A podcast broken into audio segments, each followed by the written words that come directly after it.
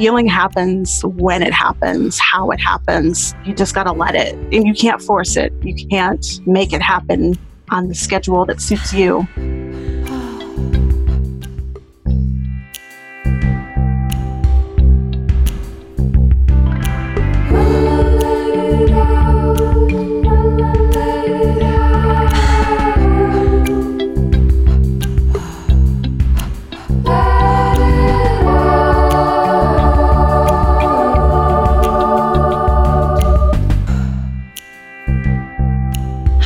Welcome back to Let It Out. I'm Katie Dalebout. This year, we decided to do a Let It Out book club for the first time, a summer book club.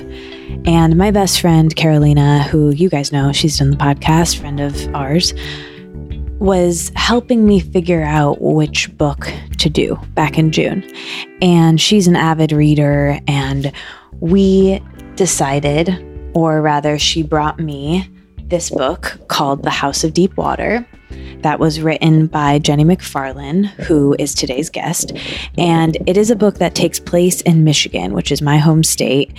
It was a new book this spring, is a new book, but it came out this spring. And I really wanted to support a new author who had to put out a book during the pandemic, cancel their book tour, cancel all the celebration. And I wanted to do, not that I was able to do much, but I wanted to choose this book. And because it sounded really wonderful. Turns out it was. Jeni McFarland has a unique voice and writing style, and turns out she's a lovely person as well, which you'll hear in this conversation. I loved getting to know her and speak with her, and she even was a part of our actual book club hang meeting conversation. It was obviously on Zoom. I would love to keep doing this book club if you guys would like to keep being a part of it. I think maybe monthly is too much for me. I'm just not a very fast reader, but I think quarterly is definitely doable seasonally, we'll say. So I think I'd like to choose a book for the fall and have us read it together. I loved reading fiction. I read a lot of nonfiction usually, so this was a nice change. And I think that Next, we might do nonfiction or fiction, but feel free to send ideas and let me know your thoughts and feedback. Just send me a um, comment on Instagram. Make sure you're following Let It Out. It's Let It Out with three T's.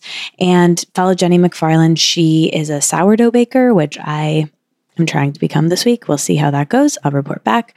But this conversation addresses her trauma. We talk about writing rituals. We talk about how she's taking care of herself in the midst of the pandemic it's a fascinating conversation that I think that you'll enjoy and it's a bit shorter so I'm going to get back into the habit of doing something that I used to do years ago which is sharing some of my we'll call them favorites things that I'm liking right now loving right now.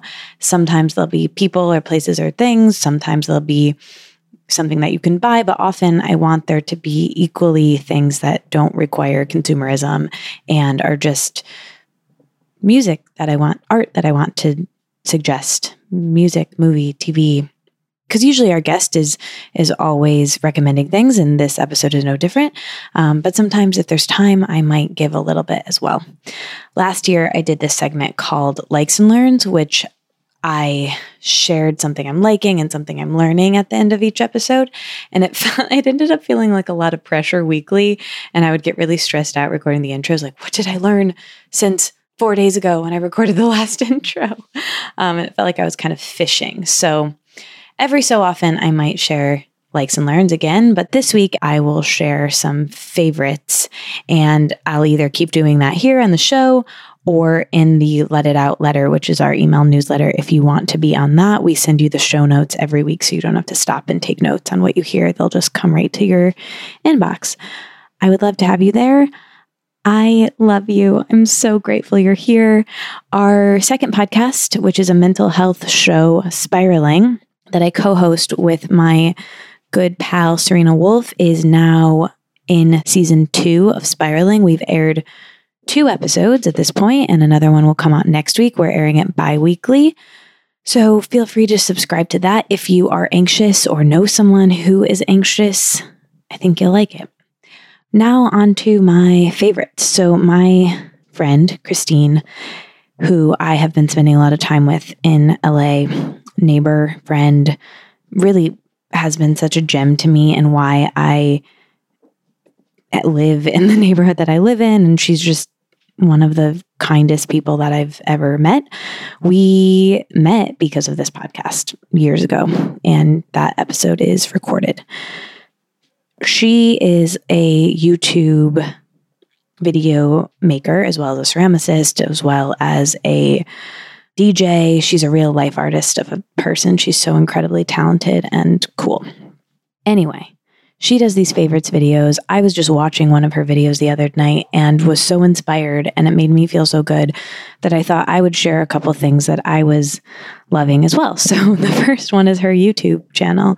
She recommends music and beauty items and fashion clothes. She has given me so many clothes and so many ideas for clothes. I've been wearing these, they're actually hers that I'm borrowing, but they're these vintage 1970s Carhartt pants that she wears to ceramics with like a tube top, and it's the coolest outfit. I just bought a pair of men's Carhartt pants in a, a size that fit me, and it's really nice. It's like a, a cool kind of like androgynous work look that is really comfortable when it's hot in LA. So that's one thing, but really I wanted to recommend her and her YouTube channel and everything that she's doing, her ceramics. I have, that is my next suggestion, favorite, if you will. I have a couple of her ceramics, not to brag, but she's making these boots that she came over and was hanging out over where I'm living right now when we were, she was trying to teach me how to make ceramics and she did, but you know, I'm, I'm not that good. I'm um, actually extremely bad, but I made a peanut and a vagina, a peanut like the nut, and she fired them and painted them for me, and and they're here.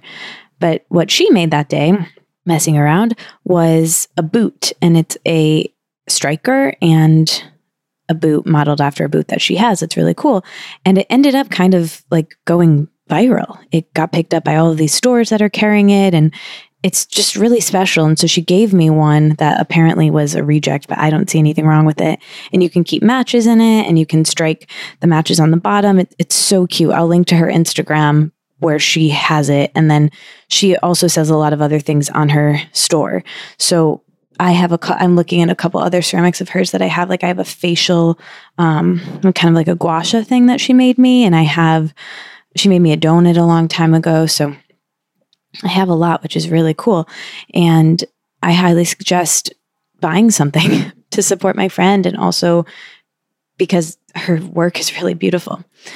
Okay, so I'm just staying on this Christine train, but a long time ago, she told me about this store, general store in Venice, which I'm sure a lot of you know about and have been to. And I had to go pick someone up from the airport recently. And so I stopped in Venice and I just walked into the store and I was watching this Alexa Chung video about baskets and or no it was not about baskets. It was about french style. And alexa chung is like interviewing this very stylish french woman and going through her closet and they're talking about designer bags. And the the subject of the video is like you know french women don't really like to show like a lot of labels and designer bags. They just like nice bags and they really like baskets so I found this vintage basket at general store that was kind of misshaped, but they told me that if you spray it with water, you can reshape it. So that's pretty cool and I'm enjoying this basket. I can like take it to the farmers market or I'm just using it as like a cute small purse. You know, I've been using tote bags as purses and it's been fine, but I'm also not really going anywhere. So anyway, what else. I've been making a lot of infusions again, and that's nothing new. If you follow me on Instagram, I've been doing that for a very long time. My hair is starting to break. I don't know why. I was trying this new hair tool. I don't know, you guys. I, I honestly feel like I, I genuinely thought that someone like came into my room and cut my hair because it, I swear I woke up one morning and it was shorter. Obviously, that didn't happen, but it felt like it. So I'm really doubling down on the nettle in my infusions and alfalfa. And my episode with Erin my dear friend who wrote the book Plants for the People, which is a modern guide to plant medicine and herbalism. She is wonderful for this sort of thing, this sort of a resource. I think that if you want to get into herbalism, that book is great. If you want to grow your hair, use nettle, strengthen your hair. I hope I'll report back. I would love your advice and feedback on what else I can do for that. That's so funny, you guys. I, am not even going to edit out that buzz because I forgot to put my phone on airplane mode, and that was Aaron literally texting me. How weird, right? Okay, the next thing I want to talk about is an album, and I I bought a car. Did I tell you guys that? I bought a car. I am fully moving to LA. I shipped my stuff from New York. I told you guys that a while back in my episode with Leah. If you want to hear more about my situation, you can listen to that. Anyway, with that, I've been walking a bit less, which is a bummer. It's also been very hot here. But I've been really enjoying driving around and listening to music because I used to walk around a lot and listen to podcasts more and driving is hard for me to listen to podcasts because uh, I'll be honest with you, I'm not I'm not the best at driving, honestly. I'm trying to get better, but it's a slow process. so listening to music takes a little bit less of my brain and I've been listening to a lot of really cozy things and right now it's this album by Julia Jacklin called Crushing and it is not a new album. It's an album that came out in 2019 and I've spoken about it before on the podcast, I believe, because friend of Let It Out and friend of mine, Meredith, she is the one who made all the art for the kits and a lot of the art that you've seen in my world. She's an extremely talented collage artist and musician actually and last year when i was so sad and i was really going through it with a breakup she sent me a text with this album crushing and also a description of the lyrics and what it meant to her. And I dove into it and remember listening and, and loving it. And I also think things hit you when they need to hit you because I enjoyed it and it, it was cathartic at that time. But for whatever reason, now I am listening to it on repeat like there are two songs on it and especially right now that are like extremely potent to me. One of them is called good guy and then the song that comes after that i'm not sure what it is. But it's just the album front to back is so genuinely wonderful. I love it so much. I haven't really told you about what i've been listening to in a while so i'll give you a couple more of albums that have been meaningful to me in quarantine. At the beginning it was fiona apple's new album on repeat. And before that, actually, Waxahatchee, Katie Crutchfield's album, St. Cloud, I love so much and I've like worn that album out. And I loved her and Kevin Morby. I've talked to you guys about this before, but her and Kevin Morby were doing these weekly lives on Instagram that really got me through early quarantine, like March, April. She's a friend of Marlee Grace, who has been on this podcast. And Marlee actually dances in the video for Lilacs, a song on the album that I really love. So I, have mentioned this before, at least in the Let It Out letter. So this is not anything new. And another album recently, more recently, that came out early quarantine that earlier this summer I was listening to a lot is Laura Marling's album. If you haven't listened to that, give it a spin. I think you'd really like it. Or maybe not. I'm not sure exactly what you like. Um, but if you like these other things, you'll probably like that. I still listen to a lot of Big Thief, trying to think. I'll, you know, you can always look at my Spotify and stalk exactly what I'm listening to if you would like to. I think I'm going to leave it with that. Um, it's a little bit of music. Oh, I might as well talk about a, a food, I guess, that I've been liking. I've been making a lot of kale salad for my friends, like a lot of massaged kale salad. It's pretty simple. It's just like avocado, sprouts from the farmer's market, kale that I really massage, but I use lemon and sea salt and massage it for like a long time. And that's key. And then I put nutritional yeast and hemp seeds on it and like massage in the avocado. And it's super good. Like people like it that aren't just me. So that's pretty cool. And I'm trying to make sourdough right now, which is, you know, nothing groundbreaking, but in honor of Jeni McFarland on today's episode, who is also a, sourdough maker. And then, you know, last but not least, Four Sigmatic has this beauty shot with, I think, pomegranate in it. And I have been loving that. I, I, mix it in other drinks, I drink it on its own, I've given it to friends. It's really great. And there are these Goli apple cider vinegar gummies that my friend Serena, who co hosts Spiraling with me, loves. And so I was like, let me give these a go. Guys, I love them. They they taste so good that I just want to eat the whole bottle. Um, and they also look like little nipples, the shape of the gummy. I'm just, I'm into all of it. I love it. I love these gummies, these apple cider vinegar gummies. So that's it. That's all I got this week for favorites. Maybe I'll do this moving forward. Maybe I won't. Let me know what you think. In the meantime, have a great week. Enjoy my episode with Jeni, and I will talk to you later.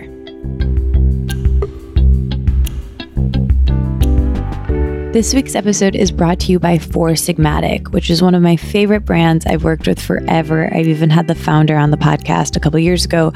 They're known for their mushroom coffee. I've been drinking their ground mushroom coffee with lion's mane, and it's very good. I also have these little pomegranate beauty shots that I love and are so refreshing and the products of theirs that are newest to me are their skincare products. Their serum is my new favorite thing that I've put on my body. And there's this body butter that is really potent and smells amazing that I've been using. And last but not least, they have this protein powder that is really superb. It comes in three flavors: a original, a chocolate, and a peanut butter. And I have collected all three. They're very good. Their coffee with lion's mane, back to that, it supports productivity and creativity, which I think has really been helping me get it together and focus. Plus, it includes chaga, which is the king of mushrooms, they say.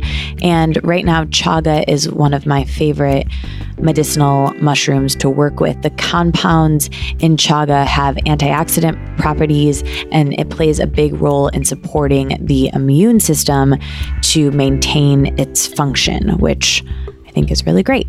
You're probably thinking, does this coffee and these products taste like mushrooms? Gross. That'd be weird. I can guarantee it just tastes like regular coffee and the products actually taste really delicious. I don't taste mushrooms at all.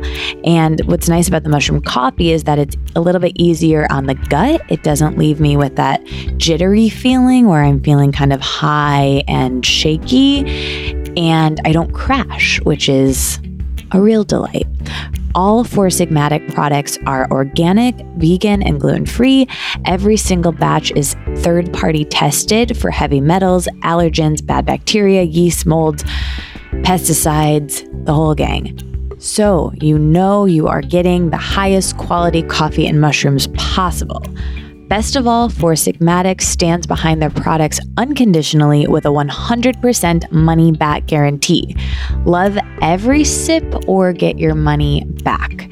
I've worked out an exclusive offer for Let It Out podcast listeners on their best selling Lion's Mane coffee, the one I was just telling you guys about. This is just for Let It Out podcast listeners. Receive up to 39% off their best selling Lion's Mane coffee bundles. To claim this deal, you must go to foursigmatic.com slash Katie, K A T I E. This offer is not available on the regular website, so go to foursigmatic.com slash Katie. That's F O U R S I G M A T I C dot com slash Katie, K A T I E, and fuel your productivity and creativity with some delicious mushroom coffee. Full discount applied at checkout. Thank you, Four Sigmatic. Thank you so much again for doing this, Jeni. I'm so excited to be talking to you on Let It Out and congrats on the new book. I've spent so much time this summer with your characters that I've been really looking forward to chatting with you. It's my pleasure to be here. So, first of all, I'd love to just start with how are you? How has the pandemic been for you personally and as a writer? It has been a really horrible summer, like so many people. And as a marker of my mental health, I will say that this week I painted my toenails. I've, Great. I'm the kind of person who like loves to have my toenails painted, and this is the first time all year. So I'm doing better. What color? But, uh, uh, it's like a kind of opalescent, peachy, goldy, shimmery color. oh, wow. That sounds like really pretty. Yeah, I like it. I feel like it would go well with your book cover. yeah, I love my book cover. it's Uh, so beautiful. So excited when they showed it to me. yeah. Were you involved in that process? Not a whole lot. They just they had their in-house artist do it, um, and she came back with just this beautiful picture. And I just asked that they make the characters' hair and noses blacker, and that was really all. That's amazing. So, very little feedback and iterations of it. Yeah, That's really cool. What about having a book published now during this? What has that felt like? It was really anticlimactic. Like I had all of these high hopes for my book tour and it was just like supposed to be this, you know, moment of arriving, I guess. And then right before, like, I don't know, two weeks before book tour, that was my book launched April 21st. So right in the height of that first wave of coronavirus, I pulled the plug on the tour. So yeah, it's just been kind of sad and quiet. Yeah, that has to be so hard. And did you mention that you moved somewhat close to when quarantine began? Yeah, we moved back to Michigan in November, um, but then we we were in a in Ann Arbor in an apartment, and then in January we bought a house, which was excellent timing because the apartment we lived in was tiny and would not have been good to be on in lockdown inside of. Yeah, it has to be hard. I mean, it's good you had the house, you had more space, and I'm sure some projects that that you can do with being in a new home, but it has to be really hard. I mean, I'm going through it similarly to be somewhat new in a city and you know it's really not the time to socialize and make friends and it's really complex and on top of that work wise for you and i i guess of you know we don't have the consistency of obviously no one's going into an office but you know the the zoom sort of an office or the remote working situations different when you're a freelancer. And then on top of that compounded by this huge accomplishment of writing a really complex and thought out and i mean i have a million questions for you about it and, and compliments for you about the, the novel which i want to get to but just really saying like a huge personal project was released and birthed into the world on top of those other things i mentioned and i think celebration is so important and community and, and all those things compounded i'm assuming and maybe projecting have to be really hard No, absolutely. It it has just been quiet and lonely. Yeah, yeah. Is your husband also a writer? No, no, he's a geologist, um, and he's working from home. And we live in rural Michigan with rural internet, um, so that has Oh, been wow. a challenge. He does computer modeling, so he takes kind of a lot of bandwidth for his work, and yeah, that's been a constant struggle this year. Yeah, I bet. I bet. Well, I'm excited that Let It Out is celebrating you and your book because it's been really cool. We I don't know if I told you this emailing, but we've never done a book club before. But Oh, I wanted to do one this summer and I wanted to find the perfect book to do. And I wanted to support a new author for sure because I wanted to do, like we said, it's really challenging to have a book come out during during this time. And then I I was just looking at so many different books that came out. And then when I saw yours, it looked so interesting and you looked so interesting. And then I saw that it takes place in Michigan and I was like, all right, this is the one. and I'm so happy that I did. It it was just a really cool experience to talk to. I mean, we haven't even done our book club club, which I think you're going to come to, which is so cool. But we've Yeah. all been talking about it and and connecting over it, and people have been sharing their pictures reading it, and it's just been it's been super cool to collectively consume a piece of art, and especially right now. Yeah, Where did the idea for this novel begin in your mind? Can you take us back to that moment? Well, I guess the very oldest part of this book, like the part that I wrote first, I mm-hmm. started in the summer of 2013, and it was a story. It was the story um, in there that takes place in the past, um, and I think it was called the Leaving Behind chapter. But um, it was I don't know. I just started writing about this boyfriend that I had back in the day, and he was kind of philandering and I just started writing like a, the original draft was very much my own personal experience, not much fictionalized, but just kind of writing about the feeling of being in a relationship and not knowing what's going on, but knowing something was off and trying to like prove that he was cheating. And it just kind of went from there. Like, um, I remember I got, I workshopped, um, that piece that summer at Boldface, which is a conference for undergraduate writers held at the University of Houston. And I got a lot of feedback. I'm like, why is this character putting up with this guy? Like, what is wrong with her? Basically. And I had to think about, cause I had a boyfriend like that and I just put up with him for three years. And like, why did I do that?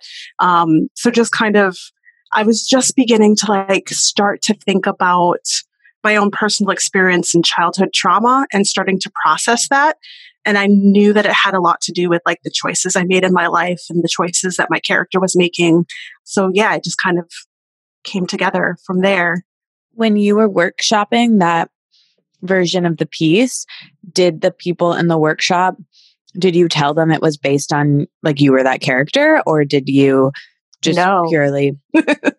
No i i was completely not ready. Like in 2013 i still hadn't told my best friend about my trauma. Like i definitely wasn't ready to talk to people i didn't know very well and i'd also never been to therapy for it. So i was just really really closed up and kind of silenced and trying to find an outlet for just so much like tumultuous emotions.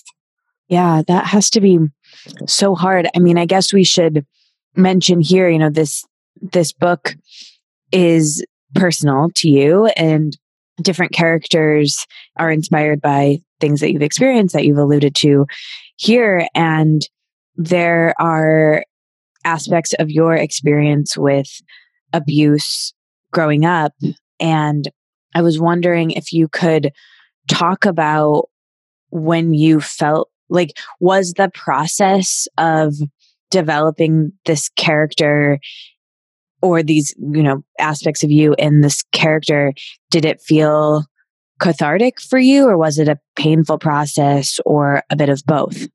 It was definitely both. Like, I, I think that there can't really be catharsis without that pain. Just opening kind of opening those wounds again and letting the if I can continue this disgusting metaphor, letting the festering parts like heal, I guess, was um, extremely cathartic but very painful. Um, and it was hard. It was it was hard uh, on my marriage in some ways. I think um, just because I was really pissy for a long time, and my husband's super like supportive and understanding, um, but it had to have worn on him while I was writing this. Was that a conversation that you had had with him prior? How did you get into therapy after 2013 was that prior to starting to work on the majority of this novel? I had had the conversation with him early on, but it was a very vague conversation. It was just like, you know, I was hurt as a child. It was bad. Like I couldn't, it was very like that child mindset. Like I couldn't even find the words to say what had happened to me. So he knew something, right? But he didn't know details. And I didn't go to therapy until so I, I started writing the bulk of this novel when I was taking a workshop with Robert Boswell in grad school. And I don't know, just as I was, I started writing and all of these like horrible memories um, started coming out, like I realized that this was more than I could handle on my own. And so I went to my student services or whatever and saw a therapist on campus. So after that initial therapy, did you feel like the the Thurber scandal is the backdrop in this story.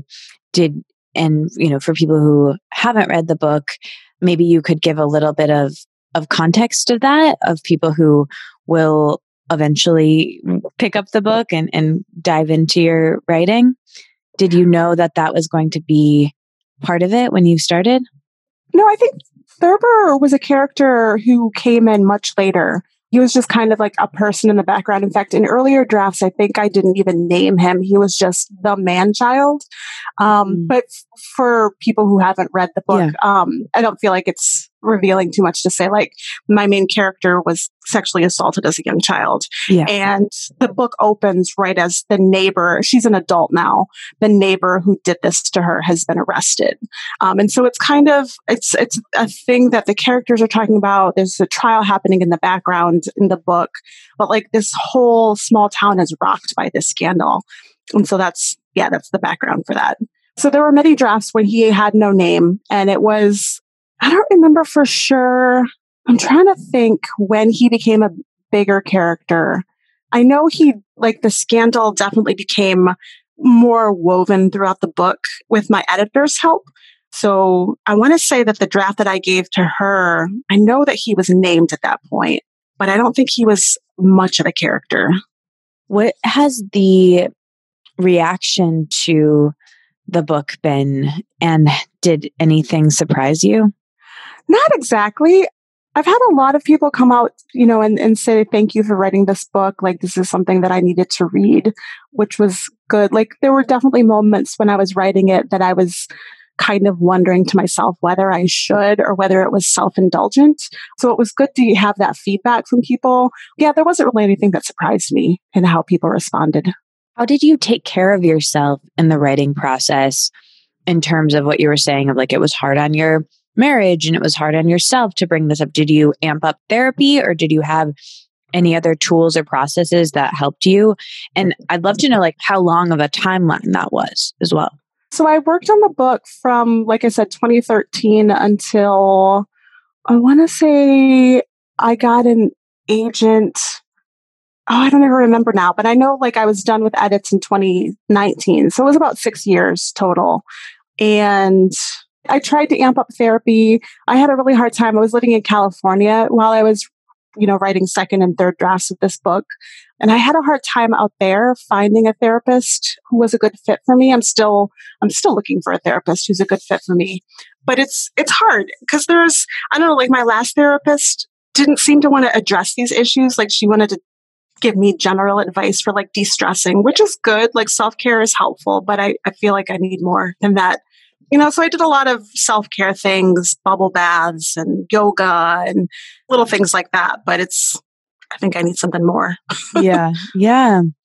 Well, I'm so curious about process for for writers. Do, are you someone who sticks to a schedule or, you know, this book is is really nonlinear and your writing style is so unique and really what I loved about it, I think, is how it forced me to pay attention in a way as a reader that I haven't had to do in a long time. And I read a lot of nonfiction where it doesn't require that at all, or just fiction that doesn't require so much change of perspective and narrator and timeline. And this book has so many characters and they're so well developed. However, it was, I'm like almost shocked that I was able to follow it so well and really understand each character because of how it progresses in a really unique way that I loved. And so with that, I'm really curious what your process was of of writing it like day by day I would write the different chapters, the different character perspectives, depending on what mood I was in. So, like, I might wake up someday and feel really depressed, and then I would write Beth's character. Or I might wake up one day and feel kind of snarky, and then I might work on Skyla or Derek. Just, I don't know if there were feelings that I had that kind of corresponded with the different characters. And so I tried to follow those, being more difficult in the end because when you're writing the story out of order, it's yeah, it's easy to get some details lost or confused that my editor definitely had her work cut out for her. but yeah, so I'm, I'm not the kind of person, I don't write every day. I try to most days and I, I don't have like a set schedule. I'm just like, when I feel ready, I'll sit down and write for at least an hour is what I try for most days. But I'm very inconsistent, I think, in my my habits.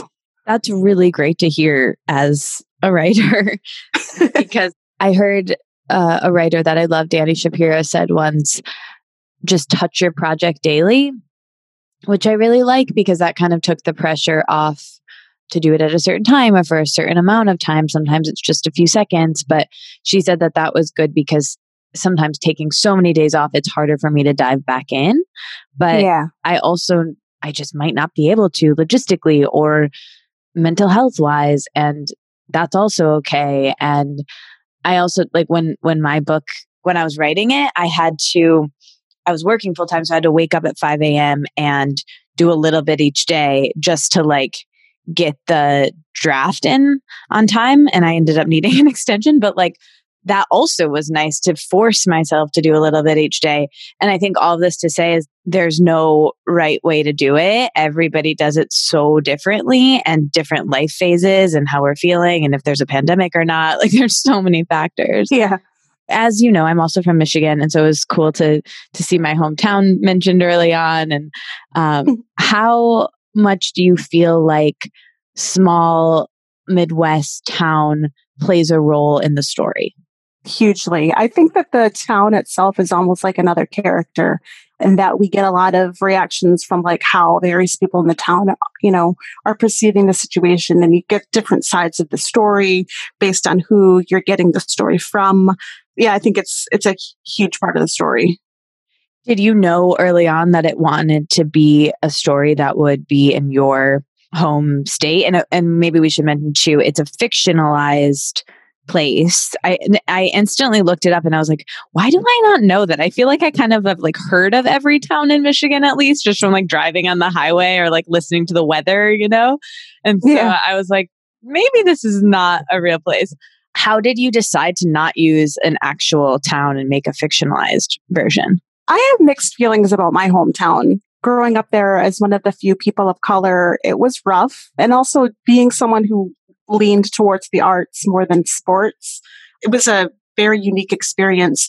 But I also knew that my perception of that town was kind of jaded by undiagnosed and untreated mental illness. Like I have clinical depression, which I was just actually officially diagnosed with last year.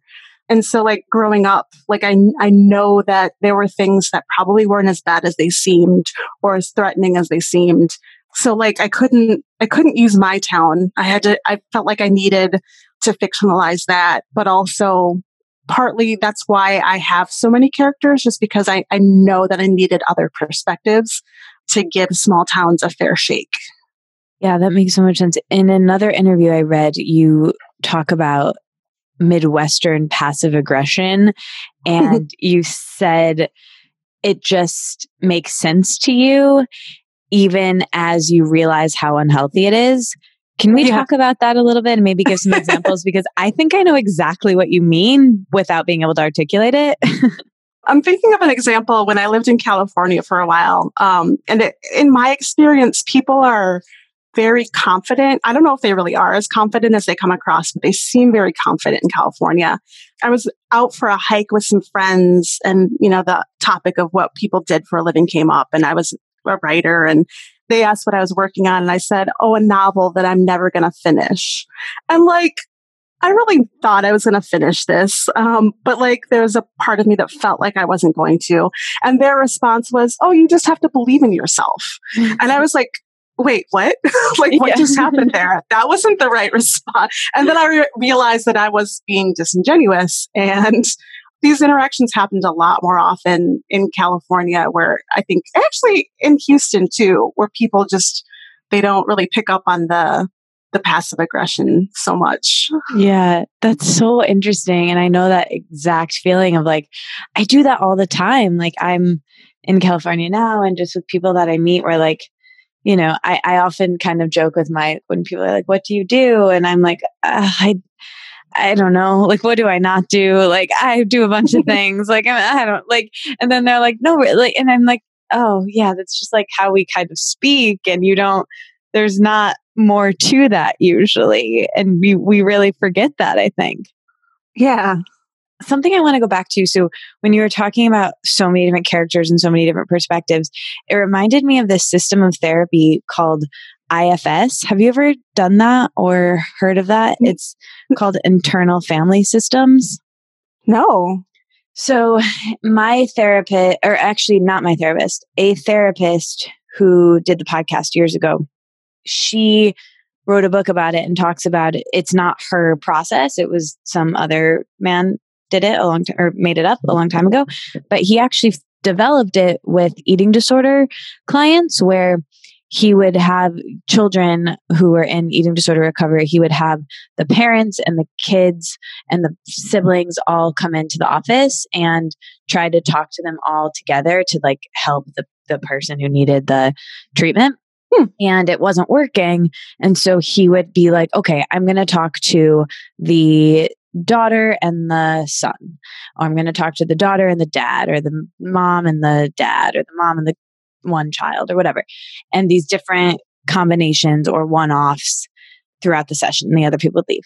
And it worked. And from that, he got the idea of like, oh, there are all these different parts of us inside of us where there's the director of finance that's like really trying to keep our money in order. There's the inner child. There's the inner parent. There's the teenager, there's the hurt self, and then there's the like confident self, and they're all in there. But he would do that system of therapy.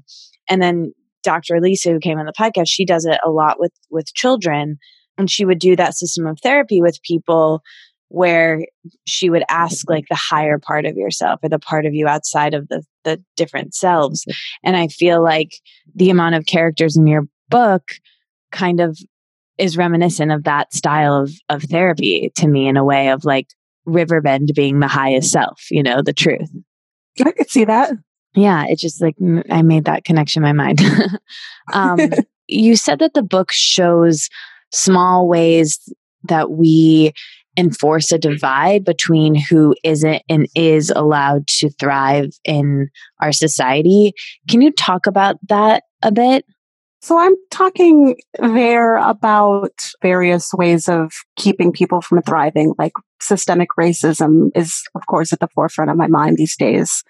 But I just really want to call attention to, without, you know, using words that kind of close people's minds off, I just want to call attention to these things that we do to ourselves and each other that don't really benefit us. They benefit like the rich elites. But it's such an ingrained part of like how we grew up and how we live that we don't even think about it.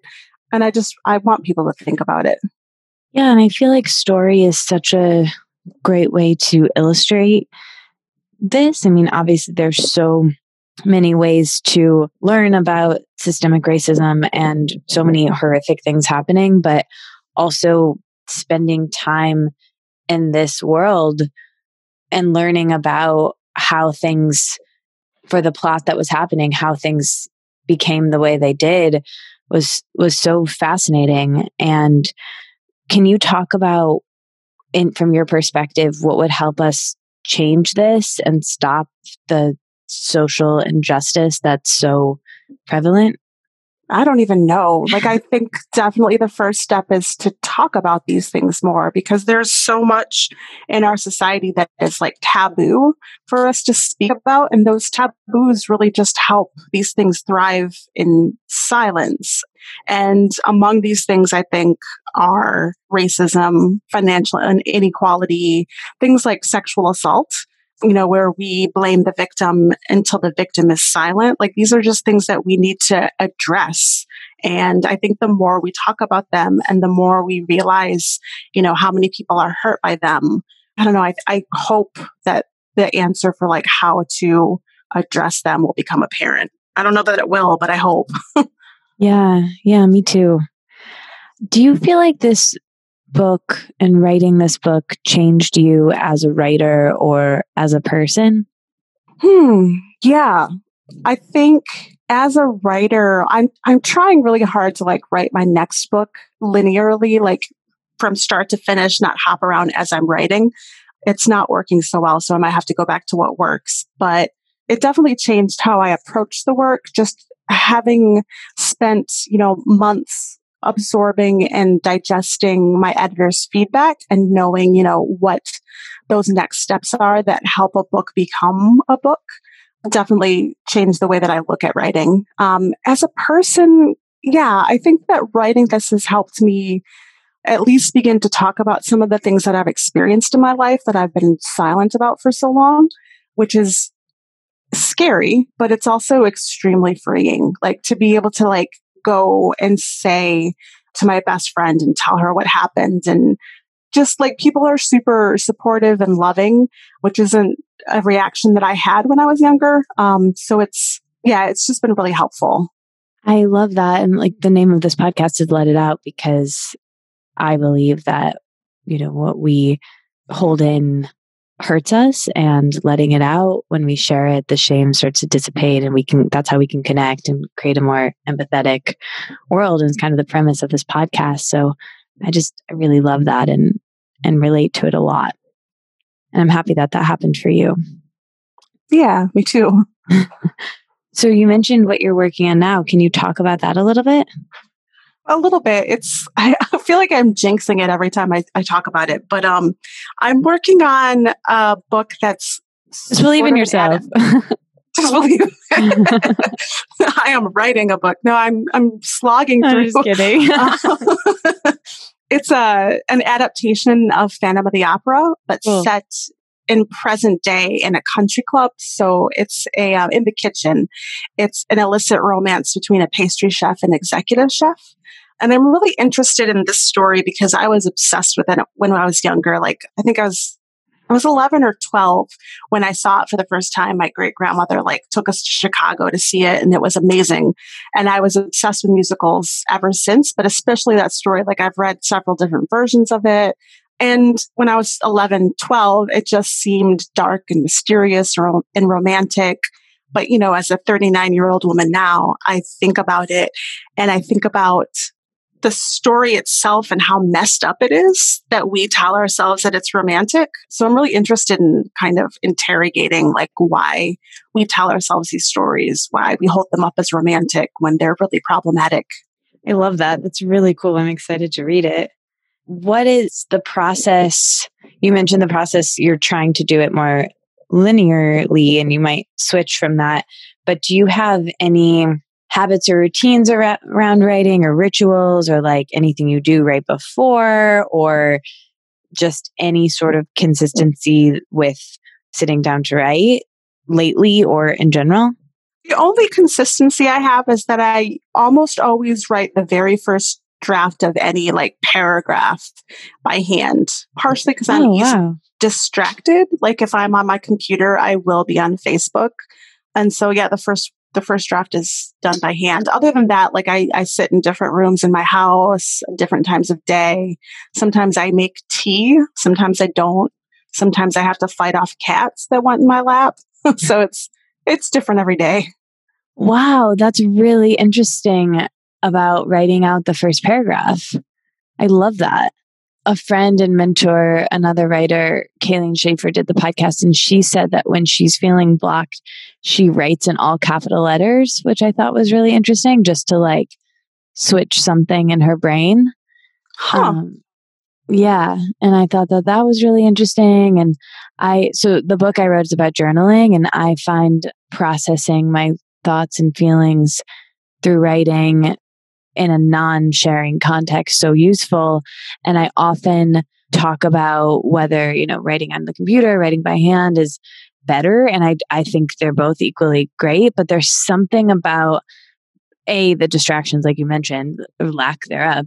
And like there's something I think, and I'm curious if you, I'd love your thoughts on this. If there's something about like the hand to brain connection of handwriting that like a not to brag, but I'm a pretty fast typer, but like nobody can write that that fast. You know what I mean? So I feel like there's yeah. something of like slowing down that also maybe breeds more creativity. Do you have any thoughts on that?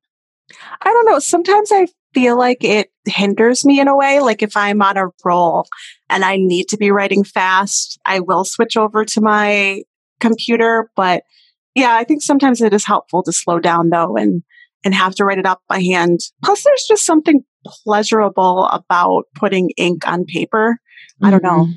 I enjoy it.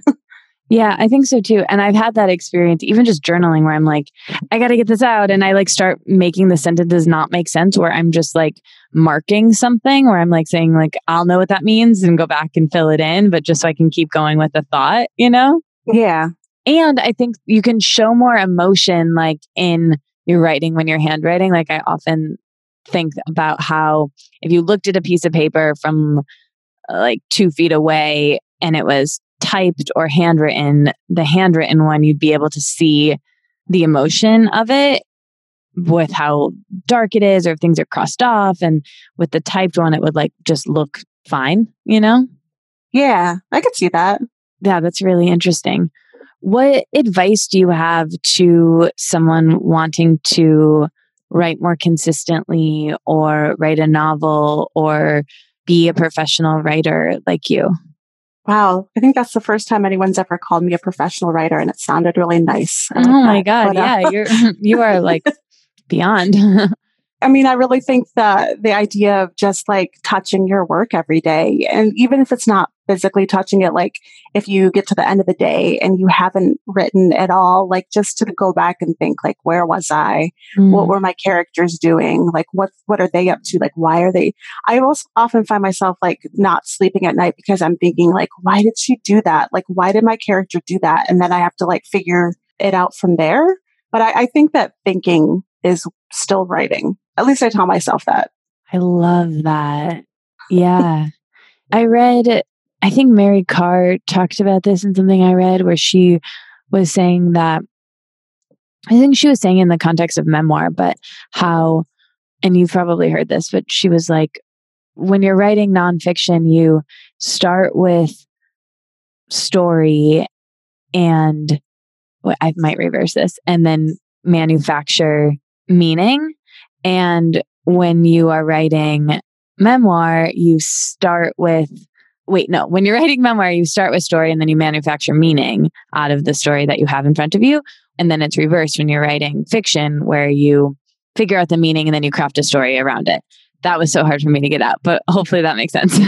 but It does make sense. I guess with with your with what you're saying about characters and being in this novel, it's like to me at least the characters were so central and that you just I felt like the story was really driven by this really free formed flow that I felt like I could even know how they would react because I felt like I knew them so well by the end of the novel. And so I loved what you said about crafting something out of your own thinking, like taking a day of of what was happening and being able to creatively put that somewhere, I think is is a really nice way to handle the human experience. Yeah, it's the only way I know. Like, I, the world is overwhelming. It's the only way I can process. Yeah, I was just listening to this interview with Zadie Smith before I talked to you, and she was saying the the interviewer was saying how cool of you to be able to write a book of essays in quarantine, and she was like, "Look, I this is like my there's healthcare workers and there's all these people doing work." She was like, "This is what I do," and honestly, it's like it was cathartic for me. This is like the way I process and. I really liked that. It makes sense. Yeah, I like that too. What is your greatest lesson on creativity? Whew, it's very unpredictable. Like there are definitely days that it's just not coming. And I'm trying to be, especially these days with everything in the world, I'm trying to be kind to myself about that. And, you know, if the writing's not coming on any given day, I can still read and that still counts as work in my book. Just like don't be so hard on myself when I'm not, Mm. when it's just not working out. Yeah, yeah, I like that. I had a writing teacher say once, get into it or get out of it. And she meant that in the context of like when you're writing a short essay, like don't just allude to something, either go into detail or like scrap it. And I think that really works in life though. Of like it's the phase where I'm like trying to force doing something, being productive or creative, and it's just not coming. Where if I just make the choice of like, okay, this is not flowing, I'm going to just fully do something else, like read or whatever, that there's relief to that. Yeah. When you do feel blocked, other than reading, is there anything else that you do to get inspired? Sometimes I write things that are I never intend anyone to look at. So I write a lot of really terrible poetry. Sometimes I'll write like little essay type things or I'll just write I when I'm writing by hand in my notebooks, I if it's not something that goes with a piece that I'm working on and I'm just like writing for my own sake, I'll write in brackets so that I know later like this isn't usable. But some days I'll just be like, I'm just writing in brackets today just because it's better to get something on the page than nothing. And sometimes it helps. Like sometimes if I'm just rambling in my writing, I will stumble upon an idea and that will spark something. So yeah, even writing in brackets for the day can be useful. Yeah, oh, that's really cool. So, is journaling something that you ever do? Do you keep a journal at all? I sort of do, but it's really like the brackets in my notebook. Mm-hmm. Like it's mm-hmm. not a separate thing from my work. It's just kind of interspersed. Yeah, cool. We talk about mental health quite a bit on the show, and I have another podcast about anxiety and, and you've been open about your depression. I'm wondering if you could share a bit about what helps you recently or anything that you've learned about yourself through what you've gone through with mental health. What's helping me these days is I bought an exercise bike. So moving is helpful. And like yesterday, I, I, have a bit of a cold. And so I was not really feeling it yesterday. So I was like, okay, I'm just going to go and watch Netflix while I sit on the exercise bike and like slowly pedal. And I'll call that, I'll call that exercise for the day, but it really, it helps. Things like yoga, meditation help too. Medications help. For me, marijuana helps. Um, yeah. It's an excellent antidepressant for me. That's amazing. I, I love uh, and agree with all of those things. um, what are you watching on Netflix lately? On the exercise bike, I'm watching The Umbrella Academy. Uh, and I'm just on episode oh, two, yeah. so I don't know a whole lot. And then I'm watching Grownish. I guess that's Hulu, but yeah, I'm kind of in love with like Blackish, Grownish, um, that whole franchise. Cool. You mentioned therapy and how it's been useful to you. I know it's it's so personal, but is there a nugget of of wisdom from a specific therapist over the years that has stuck with you or been generally useful? My very first therapist. I remember talking to her one day about just worrying that I was making a fool out of myself on the daily and what do people think of me? And she said, they don't which mm. was really freeing. Like you know i'm going over this this interaction in my head because i feel like i did something stupid but like they're not also going over it. Like they don't even remember it and i should probably just move on. I find that like super helpful to remember that they're not thinking about this. That's so funny because i look at that and as an anxious person I do that on the regular. Like I'm probably going to do it about like right now. You know what I mean? and there's part of me though that I'm in a situation right now, like my living situation, like gives me a lot of anxiety in some ways, like just being around people a lot and whatever. And part of me feels like was so free by that sentiment.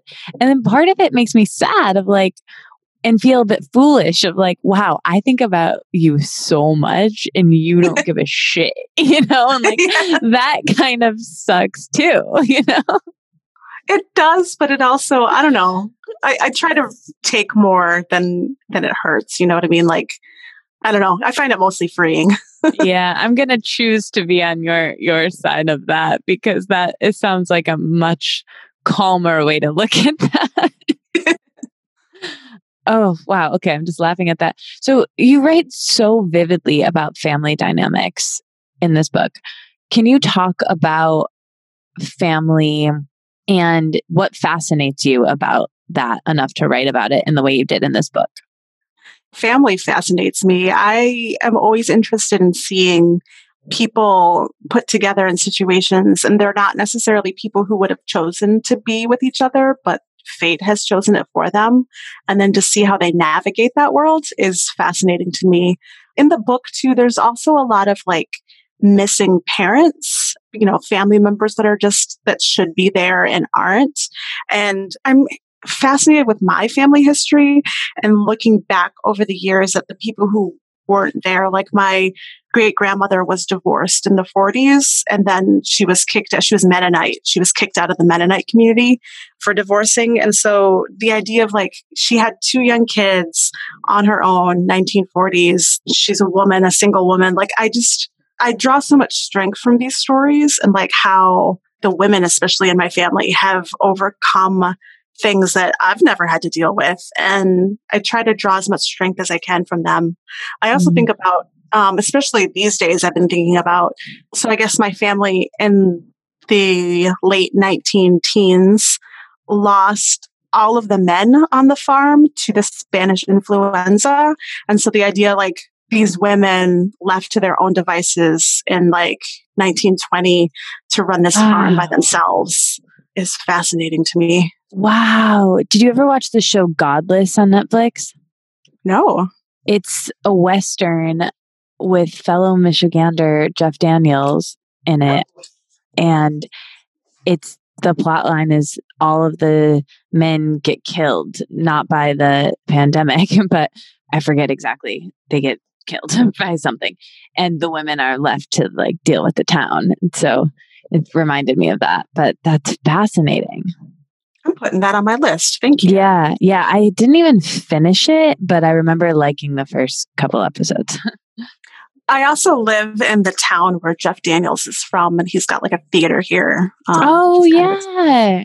he went to my high school, I think. Oh, cool. Yeah. Okay. So, with family, then, what is your greatest lesson on family? They're going to do what they're going to do. like, you can't talk them out of it. You can't talk them into something that is, you can't talk them into living their lives the way that you would live yours. You just got to let them be. mm, yeah, that's really solid advice. Okay, I want to ask you the quick fire questions I ask everyone, but first, what do you want readers to take away from this book? Mostly, I want to talk to the other survivors out there and let them know that they're not alone. I feel like there's been a lot of messages in my life that have been like, you should be over this by now. Like I was a child when these things happened and I'm almost 40 and I'm still haunted by them. But like healing happens when it happens, how it happens. You just got to let it and you can't force it. You can't make it happen on the schedule that suits you. So yeah, I just want other survivors to know that you're not crazy. These things happen. They're terrible. They screw you up for a very long time. Um, and you're not alone. That's so nice. And I'm so happy that this book exists and can do that for people.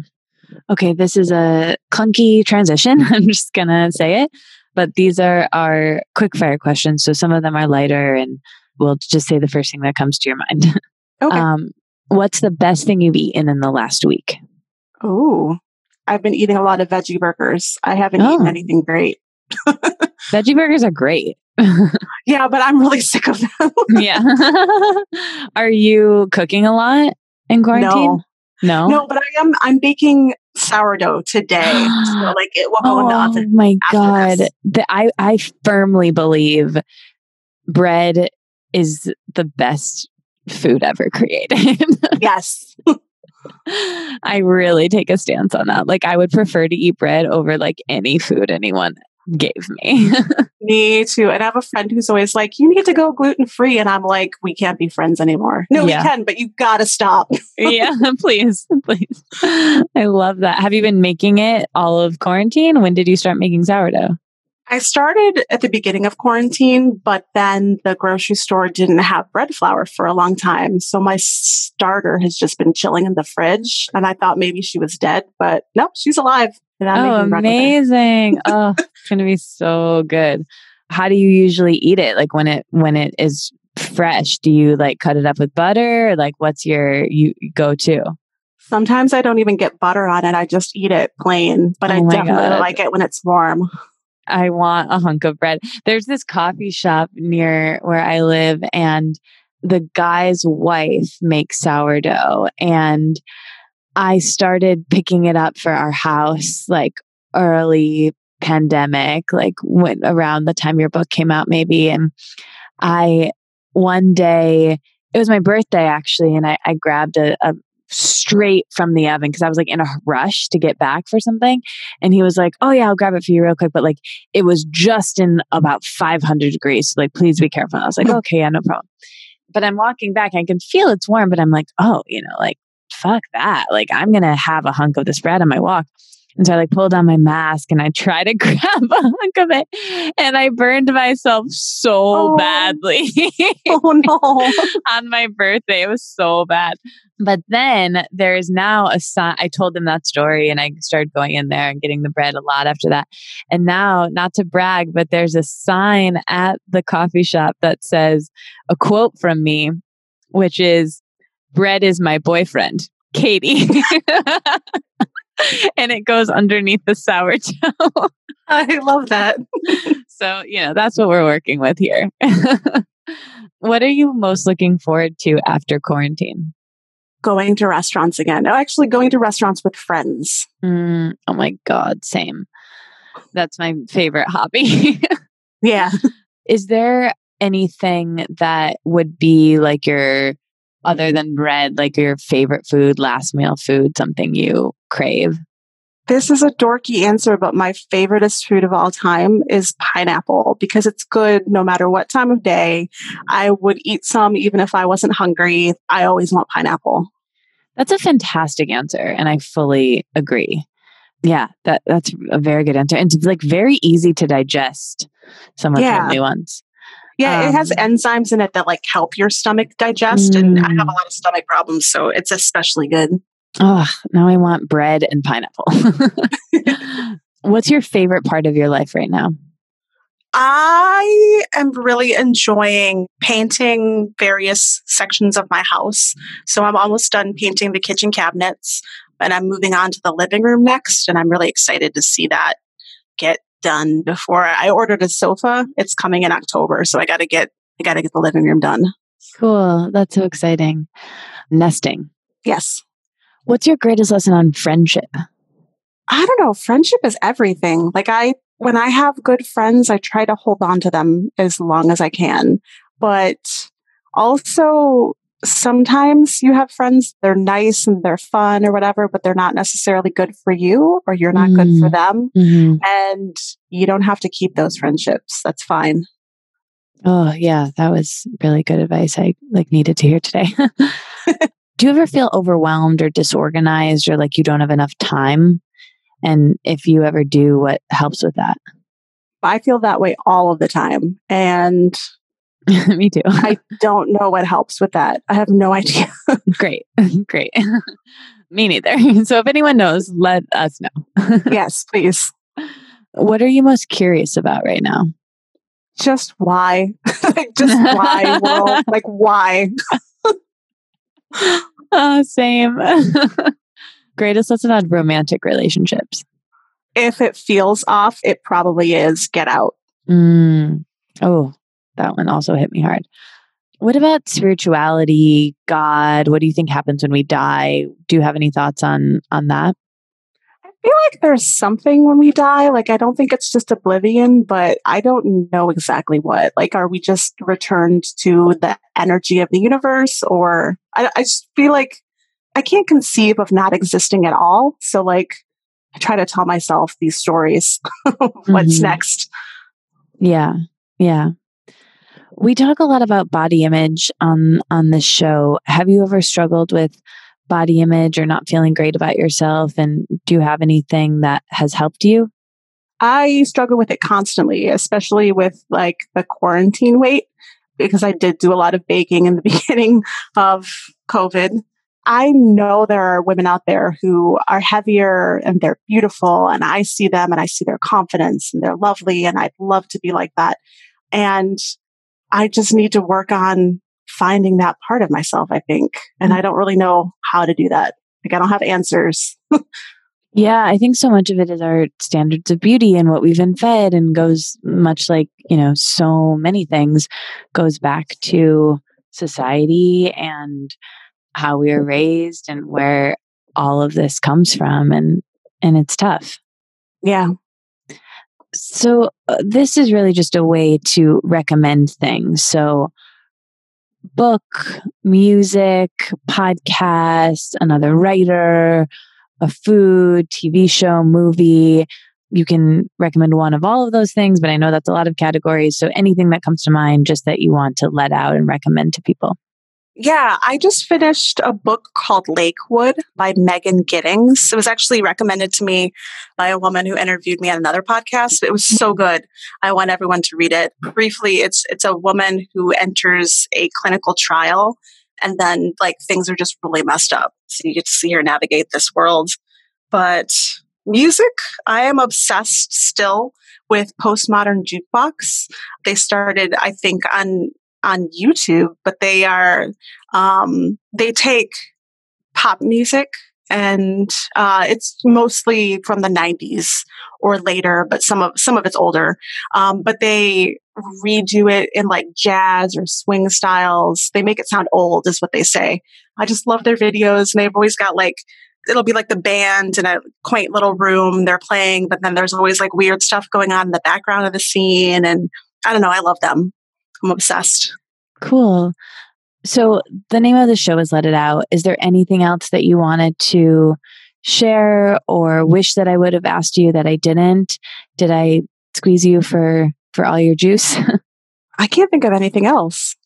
Good. Well, thank you again so much for doing this and being part of Let It Out and allowing us to use this book that I loved so much for our first ever book club. It's really cool.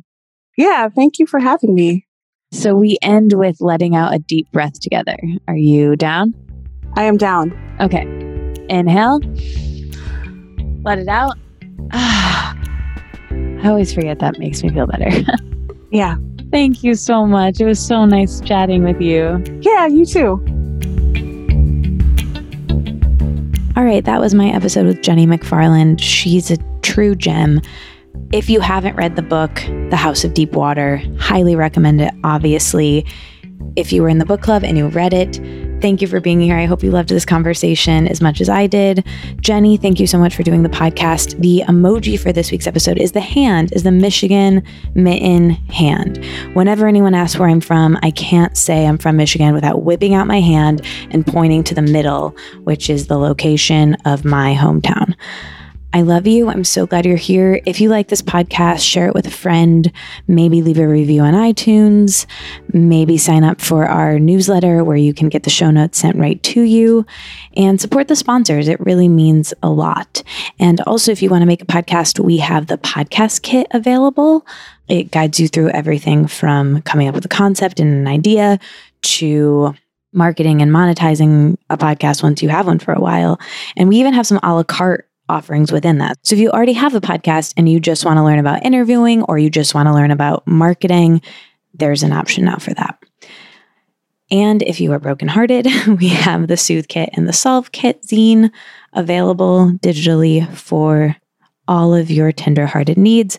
And then the Write Kit is now available. So if you want to check any of those out, use the code podcast listener I'm just made that up right now, podcast listener, and that will give you 20% off everything. If you want to buy it all, if you want to buy one thing, 20% off with the code podcast listener just for you guys.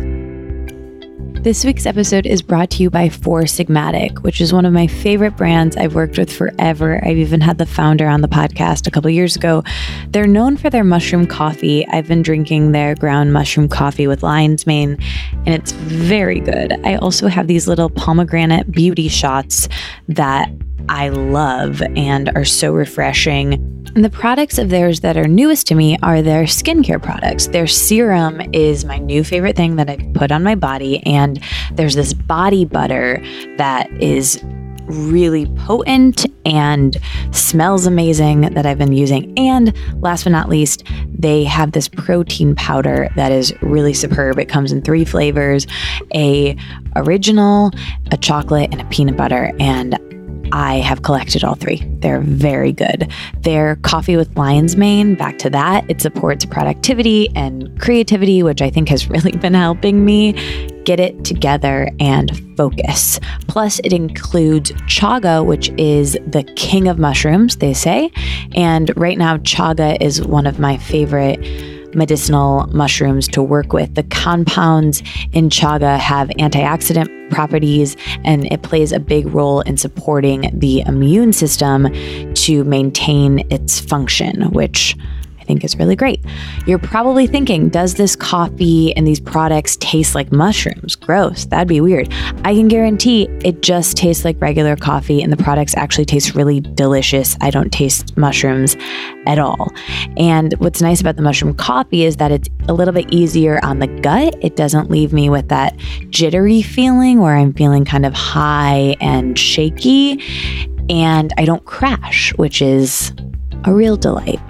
All Four Sigmatic products are organic, vegan, and gluten free. Every single batch is third party tested for heavy metals, allergens, bad bacteria, yeast, molds, pesticides, the whole gang. So you know you are getting the highest quality coffee and mushrooms possible. Best of all, Four Sigmatic stands behind their products unconditionally with a 100% money back guarantee.